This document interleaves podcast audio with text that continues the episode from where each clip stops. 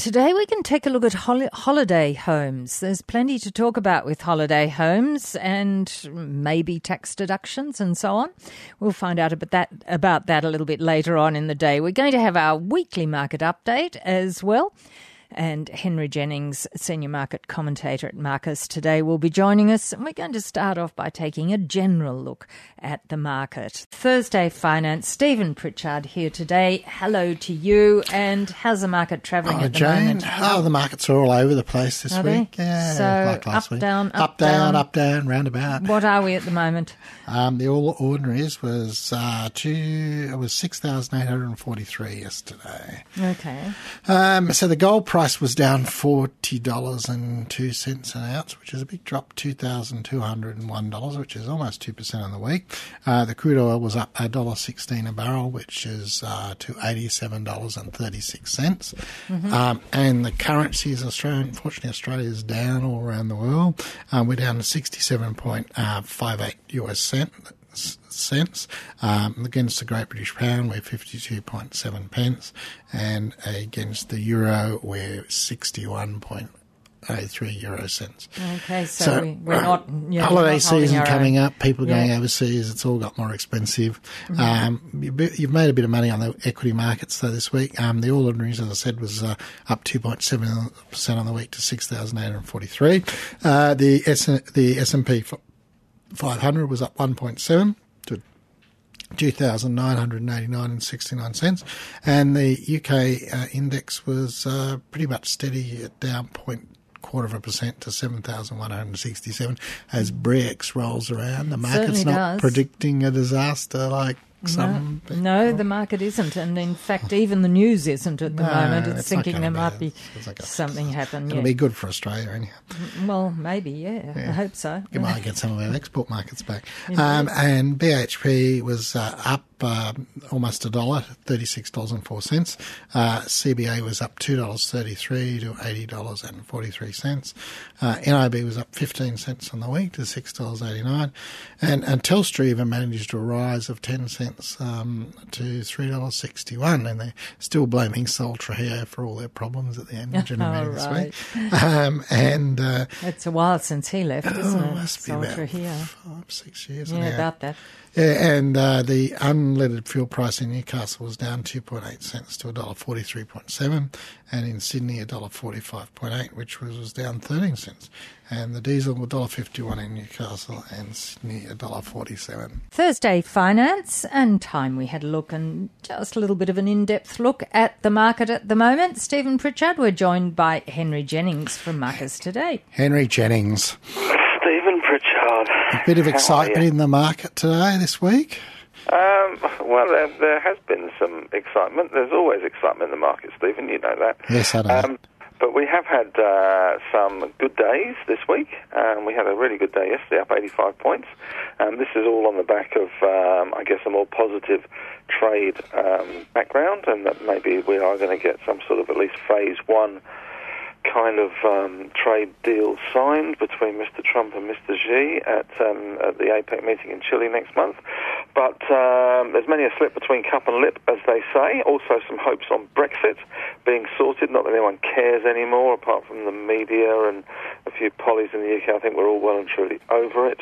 Um, and, but um, certainly, you know, there's a better tone to the market, and we have got uh, the banking sector, of course, the results coming up in the uh, at the end of the month, beginning of November for the uh, the banks. So a lot of eyes will be on those and uh, the dividends, of course. We've had Bank of Queensland out today, and they cut their dividend.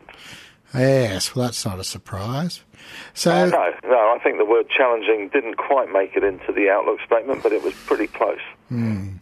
Yes, and so challenging was uh, the Latitude Financial float. That's uh, that's and Mr. Fahour has missed out on his twenty two point five million dollar bonus. I couldn't believe it. I could not believe it when I saw that. I feel his pain. I feel his pain. Yeah, no, um, we, we, I wrote this up in the newsletter as uh, the pig with lipstick, um, and I think we even talked about it last week in terms of uh, you know it was the GE money business. Yes, They, and they dressed it up and they had a go at floating it last year, and they've had another go at floating it this year, and hoped, I guess, that in this environment of low interest rates, the 5.8% yield would be enough to tempt people out of the woodwork and, and into this one. Um, but know, we're trying to sell it as a growth stock, trying to sell it as a buy now, pay later aspirant.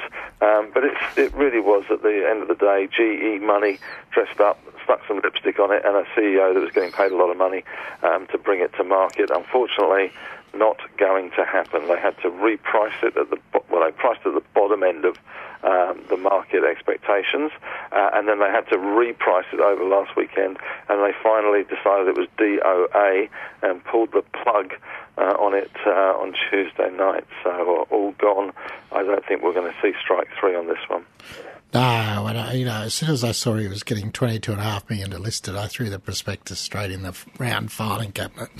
Yeah, I'm always very suspicious of uh, celebrity endorsements and things like that with these sorts of things. And Alec Baldwin was pushing it a few years ago, and you know, you got mm. a celebrity CEO. Celebrity is the right word. I'm not sure it's the right word.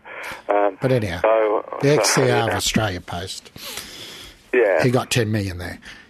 Yeah, he did well, didn't he? Yes. Anyhow, on to Afterpay. UBS is predicting that the uh, uh, share price is, is going to halve within the next year because of looming regulatory challenges to the place. Yeah.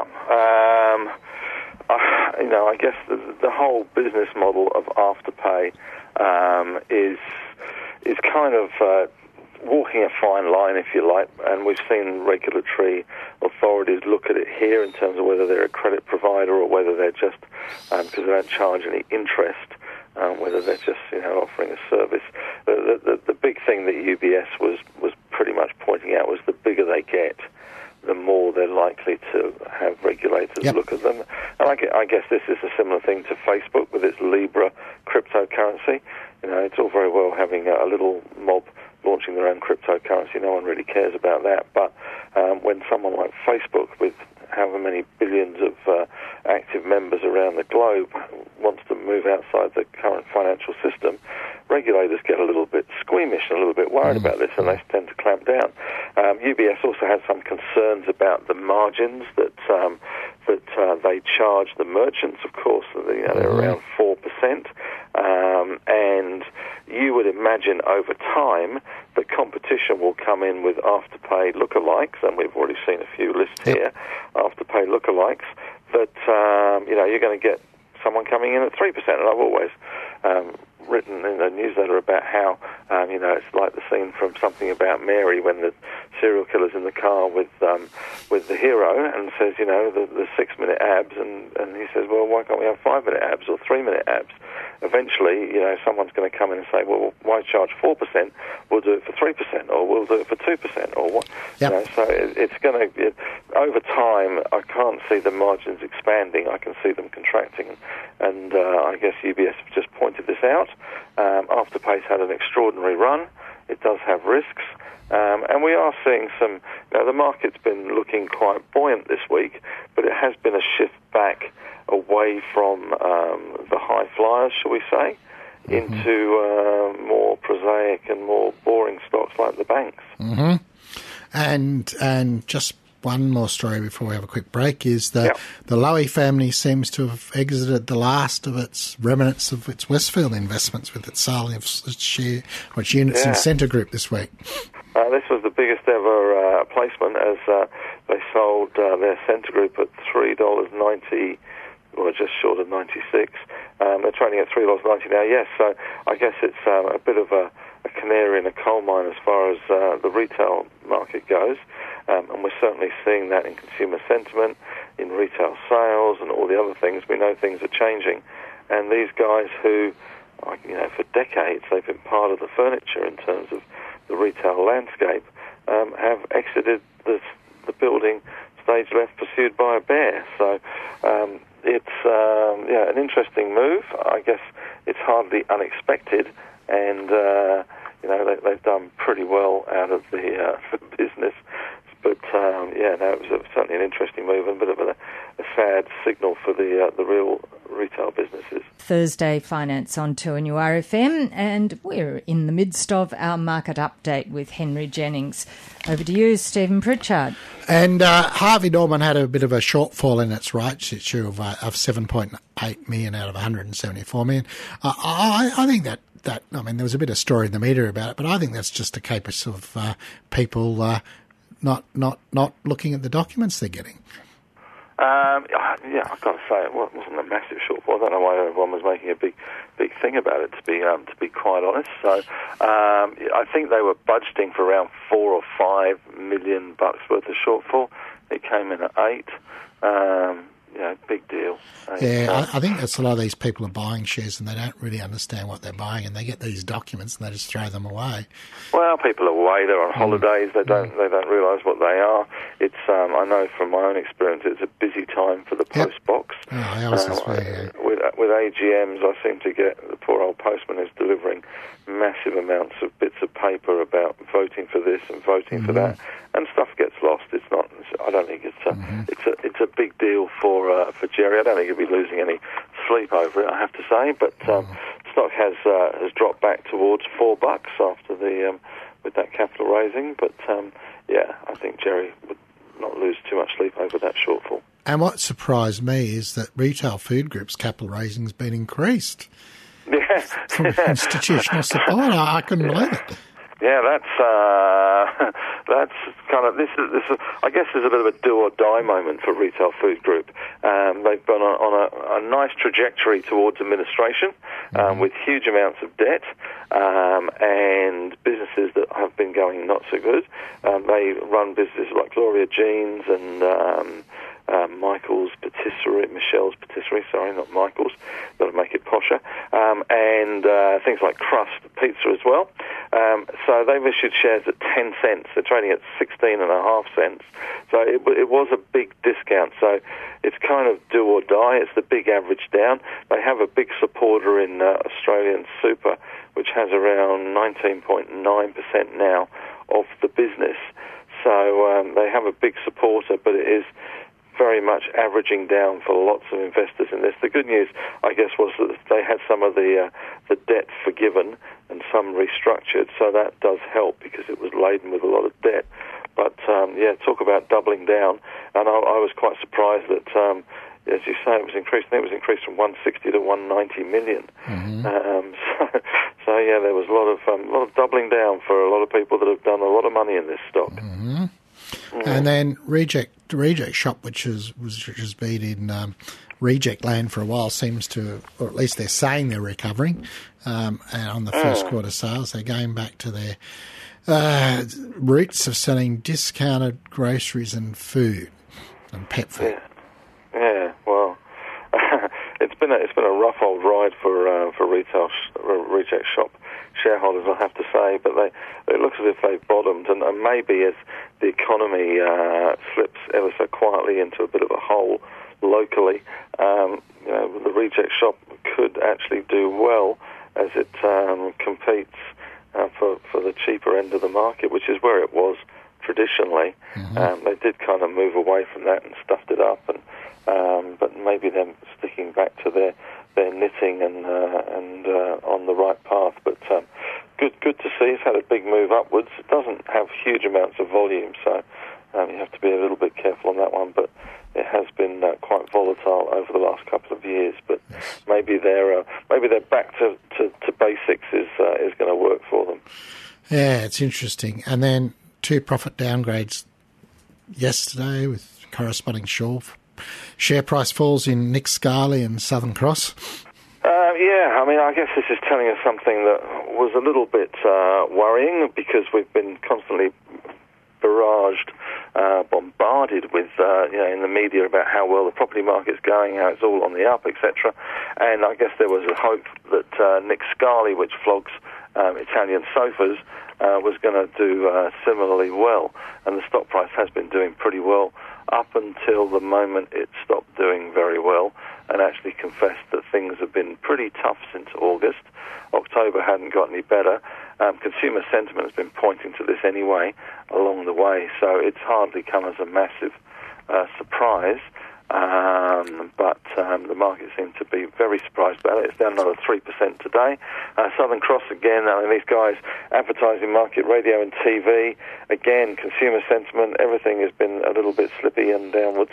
Um, and, and we are seeing this, um, you know, this environment slipping away. So, uh, again, no surprise, but it doesn't bode well, I guess, for, um, for businesses heading into, uh, into the next quarter or half.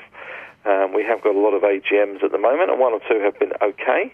Um, Treasury Wine Estates was okay, and uh, even CBA managed to uh, escape the wrath of shareholders to some extent. So um, some some good out there, but, but obviously there's certainly some pockets of weakness, and maybe this housing recovery is not uh, boosting sofa sales. As it does seem to be investor led rather than first time buyers who.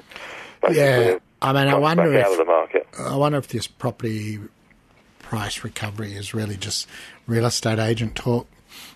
Um, I think I think a lot of it is, and maybe um, you know I always believe there's a big bathtub full of money and it sloshes around, and uh, you know the equity market was hot, so the the sloshing was uh, coming out of property into equities, and now of course there's risks around equities and the global growth scenario and trade talks, so we're seeing money has been sloshing out of equities back into the property market. So um, I think it's it does seem to be very much investor led at the moment, and maybe the people that then rent the places um, can't actually afford to buy that five thousand dollar Italian sofa, having stumped up for the rent.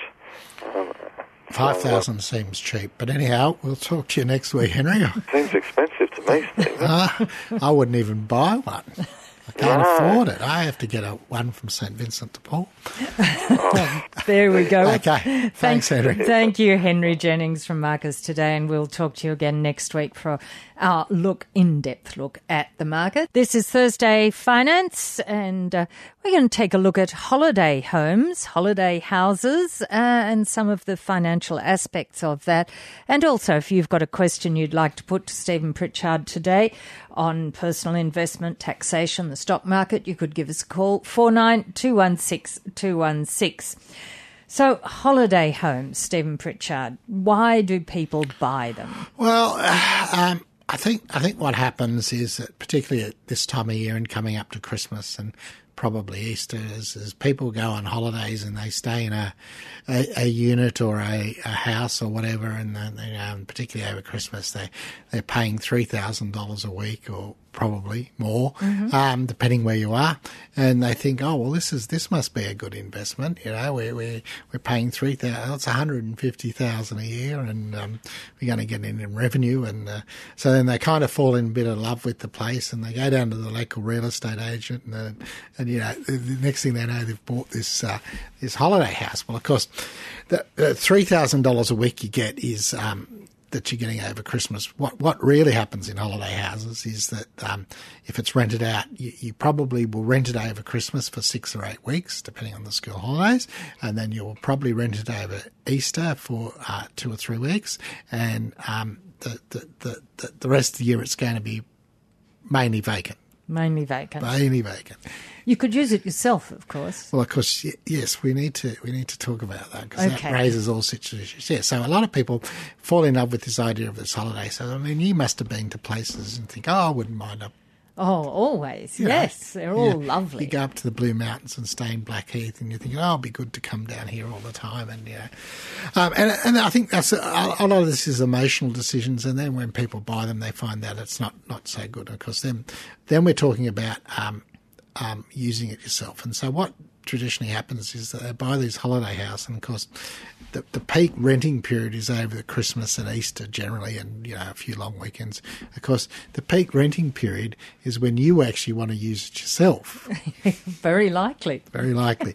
so that raises all sorts of um, um, tax issues that we'll get to in a minute. Um, and, and, and, and so they also think of these tax benefits that they're going to get. Well, the, the, the, tax office is aware of all these, and they're actually there was a project on holiday houses this year and last year. They started having a look at what's actually happening with these holiday houses that people have uh, uh, rented or, or, bought and are, are, trying to say they're rented. And there's been a few cases on that, so we'll talk about that as well. Well, yes, we certainly will. Do you want to start talking about it now? Okay, so so so one of the key things is that the people buy these holiday houses and they think they're going to negatively gear them. Well, well that's fine. So what, what has to happen is the, the, the property has to be available for rent. Um, so that means that, that you can't uh, cross out the Christmas period when you're getting the big rents and the Easter period or wherever you want and, and rent that out and, and, and say, well, well, no one wanted to, to come and rent it. Or you can't put a rent so high on it at that period that no one comes to rent it. It has to be legitimately available for rent and it has to be kind of the market rent that, that properties get for that period of time. So then, so then what you need to look at is, is the expenses. So you can you can claim all the, the usual expenses, but but if you like the electricity rates, the strata fees, the, the interest on the loan, and, and things like that, but if you're actually actually occupying at this this place yourself, um, you have to apportion those expenses. So if you're if you're in there for, for four weeks, say um, and we'll leave out the holiday period. So, say you're in there for four weeks in August, which isn't the which isn't the holiday period. Um, you're only entitled to claim um, um, 48 50 seconds of the total deductions that are applicable. So, so that all has to be a be a portion, and all the time you stay there reduces the amount of uh, t- claims you can make for tax.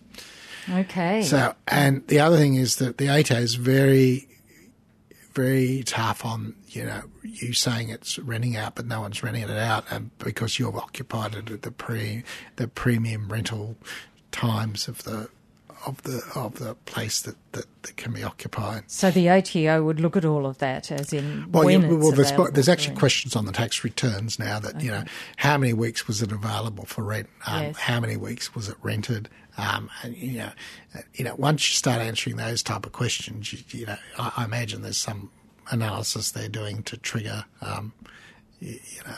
Mm. Um, and the other thing, just while we're on ATO, um, um, there has been this cases where people have rented stuff out through B and B, and and for whatever reason, uh, forgot about it when they've come to um, to uh, get their tax returns done um, or do the tax return sales. So, so the ATO has now uh, obtained all the information from Airbnb, and I'm not sure how far they're going back, um, but they're going to start data matching that. So, so I'd recommend it if you've if you've uh, actually rented a place out through Airbnb and you've somehow forgot to claim it on your tax return, you you probably want to think about going and doing amendment and making a voluntary disclosure because I suspect once you get a letter saying the ATO is examining it. Um, uh, uh, the penalties might be considerable. So, so voluntary disclosure, the penalties are usually significantly less than than uh, than the two hundred percent the ATO can.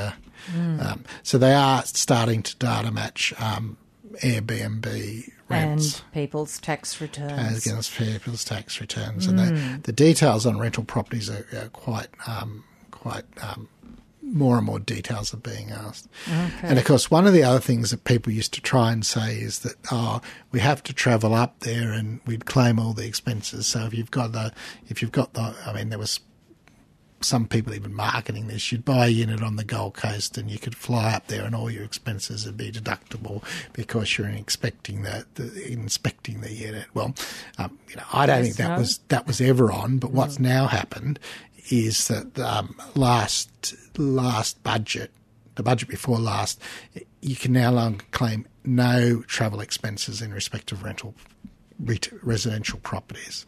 Okay. So that you know the legitimate ones have been killed along with these. Um, so so before you before you jump into the holiday house, what you need to do is is you need to look at um, what your likely likely income's going to be, what what your likely expenses are going to be, um, and how much are you are you going to actually use the place, mm, and make a logical decision, a reasoned one rather than not an emotional, emotional one. one. And we're talking on 2NURFM's Thursday Finance about uh, some of the bigger little things, I suppose, Stephen Pritchard, as we're looking at holiday homes, and whenever you go out and buy another residence somewhere, it's going to be a considerable outlay.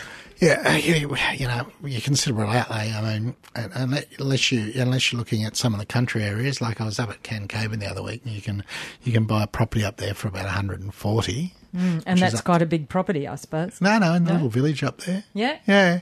They look quite decent though. I mean, mm-hmm. that's that, that's probably not a bad little holiday house place out the way. But generally, you you know, if you're going to spend like, but like most people around here think of holiday houses at Forster or the Gold Coast or you know, Yeah, we go for the beach. Central Coast Yes. or stuff like that. I mean, you're probably talking six hundred thousand or so. Yes. Yes, that's And, and the other thing you need to forget, think about when you're doing your budget is that um, uh, is is land tax. Now, the land tax is um, in, generally in New South Wales, your principal residence is where you live is exempt from land tax, but all other property gets included in land tax, and uh, and it's based on the underlying land value. So when, when you when you think about um, your expenses, you need to actually consider whether the property is going to be subject to land tax um, and what other property holdings you've got because they're all aggregated. You might find that you have a rental property and you decide to buy the holiday home, and all of a sudden you're going to trip into the land tax threshold. And the land tax is different from each state. So, so New South Wales land tax thresholds and how it's calculated is different from Queensland, and it's different from Victoria. Um, so you need to think about that as well. So, if you have a principal residence in New South Wales and a, another, a holiday home, a property in Queensland, does that uh, the value of that get counted for your New South Wales No, no, each, each, each state stand alone. And following on from that, does Queensland, the Queensland government, then think to charge you for the one? Well, they they they they would each each state has a threshold before land taxes start to impose. Like in New South Wales, I think it's about three hundred and thirty thousand or something like that at the moment. So if the property value is less than three hundred and thirty, it doesn't attract land tax, even though it's not your residence. Mm-hmm. But if it but but but, but if you all your properties are aggregated, mm-hmm. so if you had say a two hundred and fifty thousand dollar property and a 250, so you've got two 250,000 properties. The value for land tax is half a million. So you, they, they're all aggregated, and that's similar between the estates as well. So the, the land tax is all aggregated on a state by state basis. Right. So, so you need to be careful um, about the land tax issues in the various states And the value of the property as and the value of the property. Now, if you the holiday house is going to be subject to capital gains tax as well. So the, the capital gains tax on on on properties, and you basically need to get some advice on this. Non-income producing properties is calculated um, slightly different to. Um, normal. So basically what you need to do is you need to keep all the expenses you're paying on the property for which you don't get a tax deduction. So if you've got the holiday house, you're going to get council rates and water rates and, and, and assuming we decide not to rent it out and we keep it ourselves, um, all those expenses will be added to the cost base and can be deducted at the time of sale. So that means that if you're going to keep a, you buy a holiday house and you keep it for uh, 10 years, you can deduct your, your council rates and everything, but you're going to need to keep all those receipts for the repairs and everything else for 10 years or 15 years or however long you have the property and will obtain the tax deduction for that. Right, well, it's all to do with capital gains tax. So I keep capital gains tax. Yeah. So holiday houses are, are, are probably most people an emotional purpose a purchase. You probably, if you do the cost of you know running the holiday house, you're probably better off, as we discussed earlier, go and rent somewhere. You're not locked in each year, um, and and it probably works out cheaper anyhow. And last thing on capital gains tax was I right when I think I heard that if you rent part of your home out as an Airbnb, then that will also that percentage Yeah, will also residence. count your residence. Sorry. Yeah. Um, so so this is this is kind of hasn't been tested, but but I think that's right. Um, so so the the principal price of residence is exempt. Why it's the principal price of residence. If you start carrying on businesses from there, uh, i.e., you have a say you have a home business and you do um, sewing, for example, the proportion of the house that's used for your sewing business is no longer your residence, so it's subject to capital gains tax. The same would apply for renting out rooms for Airbnb. Thank you, Stephen Pritchard. Thank you, Thursday Jane. Finance in next Thursday after the midday news. Thanks for listening to this podcast from 2NURFM at the University of Newcastle.